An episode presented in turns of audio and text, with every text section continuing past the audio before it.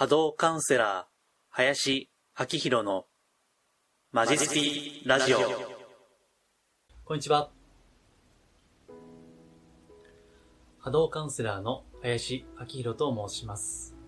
えー私は、えー人や物の、えーオーラとかエネルギーなどですね、え見たり感じたり、えそしてまた、え霊気ヒーリングをはじめとする、えエネルギーヒーリングですね。えこれを、えして差し上げたり、また人にですね、やり方をお伝えするというような仕事をしています。えーまずですね、あの、まあ、いつも聞いていただいている、または動画でご覧の方は、おやっと感じたかもしれませんけども、えーこれ初めてですね、あの、こう、スマートフォンで撮ってるんですね。えーというのもですね、あの、この収録している2日前ですかね、3日前かな、えーセミナーをやりまして、いつもあの、収録はビデオカメラで撮ってるんですけども、あの、今それちょっと整理するの忘れてて、えーちょっと夜はあの、いっぱいになってましてですね、で、それで、まあ、いつかあの、スマホでもあの撮れたらいいなと思ってて、まあ、いろいろあの、実験をしているんで、ですから、えっと、いつもより、あの、動画の、えークオリティだったり、また音質、音質ですね。えーそれがちょっと違うと思います。おそらく、いつもより聞き取りづらいかもしれませんが、まあ、あの、基本はビデオカメラで撮っていくつもりです。えまた、あの、スマートフォンでですね、また、あの、まあ、即興で撮ったりとか、えそういったことも今後できるかなと思いますので、その実験も兼ねてですね、え今日はちょっと音声、え画質ともに、え荒いかもしれませんけども、えご了承いただければと思います。はい。えーではですね、あのまあ、最近はブログでも引き寄せの法則ということですね、えー語ってるんですけども、まあ、この音声や、え動画ですね、えそれでも、えしばらく引き寄せの法則についてですね、あの考えてみたいというふうに思います。はい。えーでは今日はですね、えーテーマが、あの1月の16日に出したですね、ブログ、えー引き寄せの法則を実践しても、なかなか成果が出ない根本的な理由というですね、えーこういったテーマについて、まあ、あの、声でですね、あの、お伝えをしてみたいというふうに思います。はい。うん。えっと、まあ、根本的な理由というところなんですけども、えーまあ、そもそも、まあ引き寄せの法則っていうのは、えーまあ、スピリチュアルな文脈、まあ、スピリチュアル業界ですね。えーそこで、えーまあ、ブームになったわけです。で、まあ、あの、例えばお金とか、えーその、愛情、パートナーシップ、理想的な仕事や人間関係というのは、本来は自己啓発とか、えー成功哲学とか言われる分野ですね。えーまあ私はまあ個人的にはちょっと苦手な分野ではあるんですけども、本来はそういったところで、え語られたものですよね。えところが、あまあこれがこう、スピリチュアルテイストをまとって、それでこう、引き寄せの法則としてですね、あの出てきたわけですよね。で、えっ、と、まあこれはちょっとブログでは言って、言ってないと思うんですけども、まあそもそもあの、引き寄せの法則って、えー例のあの、まあそのままのタイトルの本、引き寄せの法則、えー確か、えっ、と、エイブラハムとも、との対話でしたっけね。えー確か、それがこう、あとは、えーシークレットか。ザ・シークレットっていうやつだったと思いますけども、あその映画かな、え動画かちょっとわかりませんけども、まあ映像ですね。えそれが火付け役なんですよね。私の知る限りでは。で、あの、この引き寄せの法則を出した、確かご夫婦でしたよね。えっ、と、エスター・ヒックスさんと、えージェリー・ヒックスさんでしたっけね。えーこのお二人が、あの、まあ、その引き寄せの法則を提唱したということなんですけども、えこれはあの、もともと、このお二人は、まあ、これ本に書いてましたけどね、えナポレオンヒルのプログラム、ナポレオンヒルプログラムを販売されていた方なんですよね。えーナポレオンヒルはもうご存知の方も、え少なくないと思いますけども、例の思考は現実化するの、えーその著者、著作ですよね。えーそのプログラムですね。えーそういえば私も10年ぐらい前に、このナポレオンヒルプログラムを、プログラムをですね、あの、まあ、ちょっと、まあ、ちょっと誤解を恐れずに言うと、売りつけられた記憶があるんですよね。まあ、あの、当時から、えーまあ、スピーチャルな、まだ独立の前かな。ちょっとまだ、あの、勉強中だった頃だと思うんですけども、まあ、いろいろ、ね、いろんな方に会ってた時期なんですね。で、そこで、えっ、と、ナポレオンヒルプログラムを、何、何本ぐらいだったっけな、えー、100、100万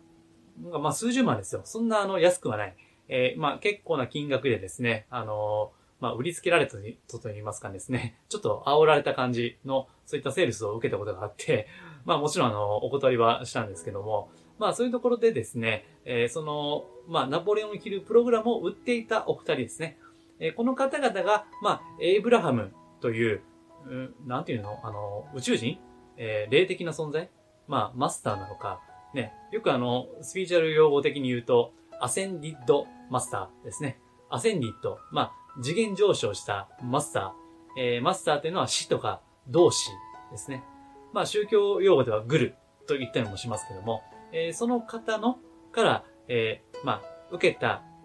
だろうですね。これは本当かどうかわかりませんけども、えー、そのメッセージ、えー、それを語ったのが引き寄せの法則ですね。ですから、あの、そういった背景を見てもですね、まあ、あの、自己啓発の分野にちょっと近いところがあるかなというふうに思うので、まあ、あんまりこう、スピリチュアルがですね、馴染みが薄い人でも入りやすいのかなというふうに思います。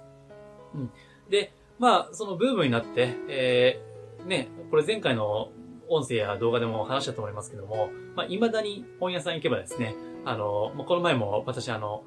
有楽町の三省堂書店さんにちょっとえー、スピーチュアルコーナー見に行くとですね、やっぱり、えー、そういった引き寄せ系の本っていうのはたくさんあるわけですね。えー、ところがですね、あのー、まあ、これがスピリチュアルという文脈で語っているからには、やっぱり一つのことですね。えそれにやっぱり注目をしておくべきだと思うんですね。まあ今、べきという言葉を使いましたけども、まあそれだけ強い意味ですね、これは。えそれは、エゴですね。エゴの問題。うん。えー、まあ、そもそも何のためにスピリチュアルを勉強するのかっていうのは、まあ別にこう、なんか、守護霊と対話ができるとか、なんか天使と交流できるとか、なんか竜が見えるとか、なんか、そういう見えないエネルギーを動かすとか、まあそれはですね、まあ、なんだろう、あくまで一部、ごく一部ですよね。うん。私は違うなと思ってて、その特殊能力を使おうぜっていう話ではなくて、うん、エゴというのを乗り越えていく。ですね。その道しるべを示しているのがスピリチュアルだというふうに私は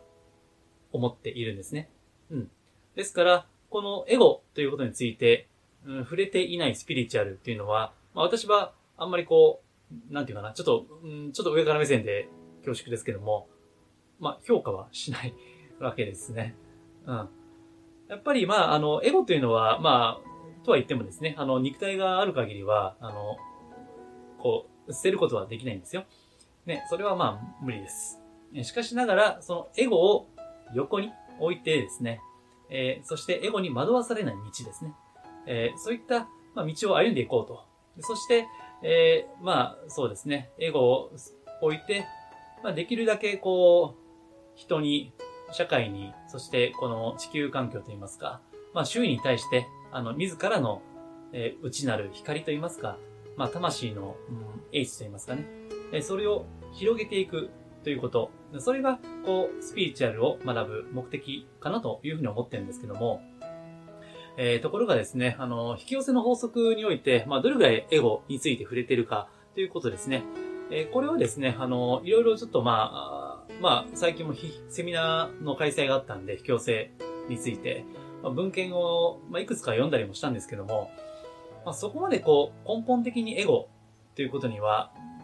あんまり触れていないかなという印象ですね。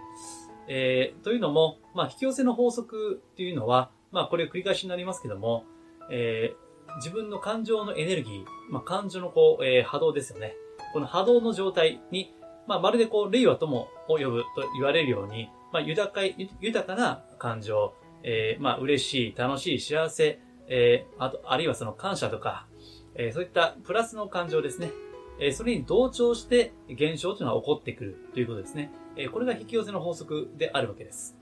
うん。で、これを、えっ、と、逆に言うとですね、こう、自分のこう、えー、欠乏感とか、劣等感とか、不足感、まあそこから来る渇望ですね。渇望感。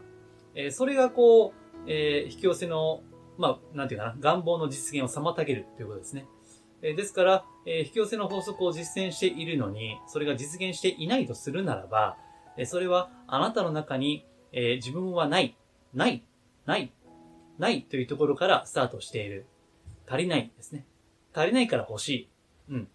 えそこから出発しているために、いくら一生懸命ですね、え実行、実践をしても、なかなかうまくいかないというのがですね、まあ、あの、よく、これは、ま、本に書いてますよね。えうまくいかない理由として。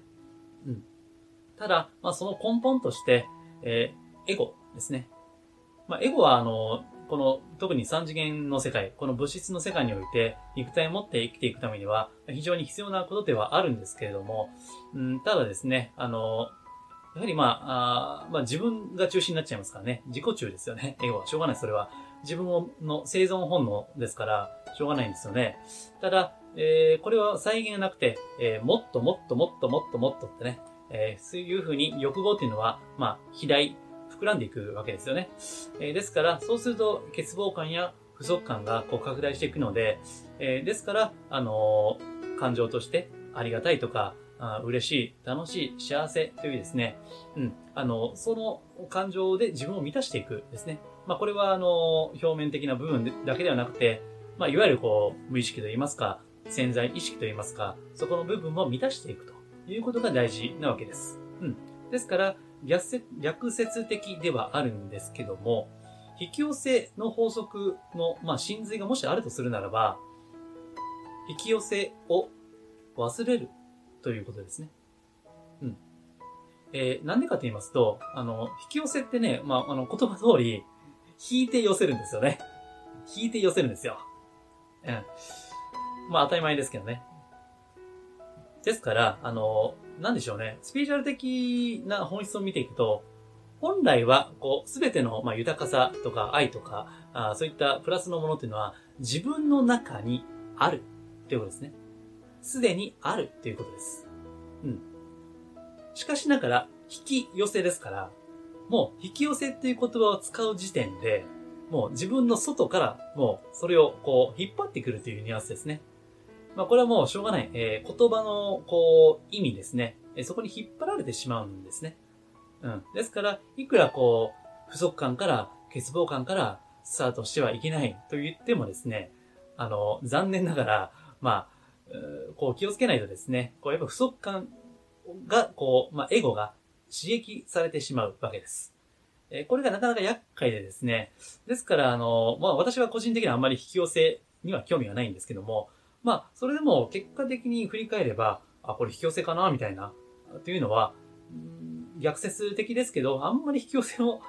意識してないからじゃないかな、というふうに、まあ、これは仮説ですけどね。うん。まあ、これを検証していく必要はあるんだけだけども、私はそう思っているわけです。うん。そして、えー、これはですね、まあ私の得意分野といいますか、まあ、えー人の、まあオーラとか、えー、ものの、こう、波動ですね。えーそれを、見るのが、まあ、あの私の得意分野ですから、そうすると実はですね、えー言葉、言葉にも波動ってあるんですね。うん。言葉そのものにもエネルギーがある。まあ、あの簡単に言うとですね、えーまあ、ありがとうっていう言葉と、バカ野郎っていう言葉ね、えこれはセミナーでも喋ったんですけども、まあ、どっちの方が言われてエネルギーが出るかですよね。まあ、もう、あの、言うまでもないと思いますけども、言葉にも波動があるわけです。そして、えーある言葉っていうのは、その使っている、こう、人類の意識ですね。その言葉を使っている人類の意識、それはその言葉の波動を決めるわけです。うん。えーですから、えー人類が、えーその言葉っていうのを、こう、なんていうかな、綺麗な意味と言いますか、あの、純粋に使っていれば、その言葉の波動っていうのは、まあ、もちろんその、ね、バカ野郎とか死ねとかね、そういうのはまあ論外ですけども、えー例えば、うん、成功という言葉がありますね。成功、まあサクセスですけども、えーこの成功という言葉そのものの波動ですね。まあ意味としてはね、あのーまあ、いい意味じゃないですか、成功って。えーしかし、だかですね、今のこの人類が使っている成功、サクセスという言葉は若干濁っているんですね。言葉の波動です。若干濁っている。本来の言葉っていうのはみんな綺麗なんですよ。あの、プラスの意味であればね。ただ、その人類が使っているその意識のレベルによって、まあ、いわゆるその言葉に手垢がつくわけです。えーそして、えーさっき言った成功っていうのは、まあ、結構ね、手垢がついてるんですよね。ですから、別に悪い言葉じゃないんだけども、まあ、なんだろう、ちょっと濁っている。まあそこには人間のおそらくエゴの問題がある、あるわけですね。うん。まあこれが、あの、言葉の波動の一例ですけども、わかりやすい。で、翻ってですね、えー、引き寄せの法則っていう波動ですね。まあ英語で、ローオブ、えー、なんだかな、アトラクションか。ローオブアトラクションなんてね、言ったりもしますけども、この波動というのはね、実はあんまり良くはないんですね。まあ、良くない、まあ、そうです。成功より良くないですね。うん。成功よりも波動は重たい。ですね。残念ながら。で、私はまあそういったことをですね、最初にこう、引き寄せの法則がブームになった時から、うわ、波動、重って思っていたので、だからね、まあそういったちょっと第一印象があるんで、まああんまりこう、まあ、信頼する気にはなれなかったんですね。うん。で、なんでこう、引き寄せの法則っていうのが、本来はおそらく素晴らしい法則なんですよ。これは。本来はね。ただ、それが波動がこう、だいぶ地球、地球の世界の中で重たいわけです。でそれは、やっぱり、こう、私たち人類っていうのが、こう、引き寄せの法則に対する扱い方がですね、まだ雑なんだと思います。おそらくね。うん。ですから、このエゴですね。だから、あの、嬉しい、楽しい、幸せとかね、えー、いい感情を描こうというふうにやってはいるかもしれないけども、実はその根底には、やっぱりエゴの不足感っていうのが、ね、うごめいているのかなというふうに思うんですね。えー、なので、あの、本当にこう、まあ、嬉しい、楽しい、幸せで、ね、その感情を描くだけで満足であれば、何も引き寄せて、それを実現する意味ないじゃないですか。ね、だってその感情だけでも満たされているわけですから、もういらないですよね。うん。ところがまあ、ね、そうじゃないですよね。おそらく最初はいいんだけども、せっかくそういった感情を抱いて抱き続けているにもかかわらず、えー、実際に実現しないんであれば、まあ、おそらくは、まあ、不満ですよね。うん。そう。えー、ですので、あのー、本当にこれを理解しているのか、スピーチュアルな文脈において、引き寄せの法則っていうのはエゴを超えていく道だというふうに私は思っているんですね。まあ、その、わかりやすい方法を示している。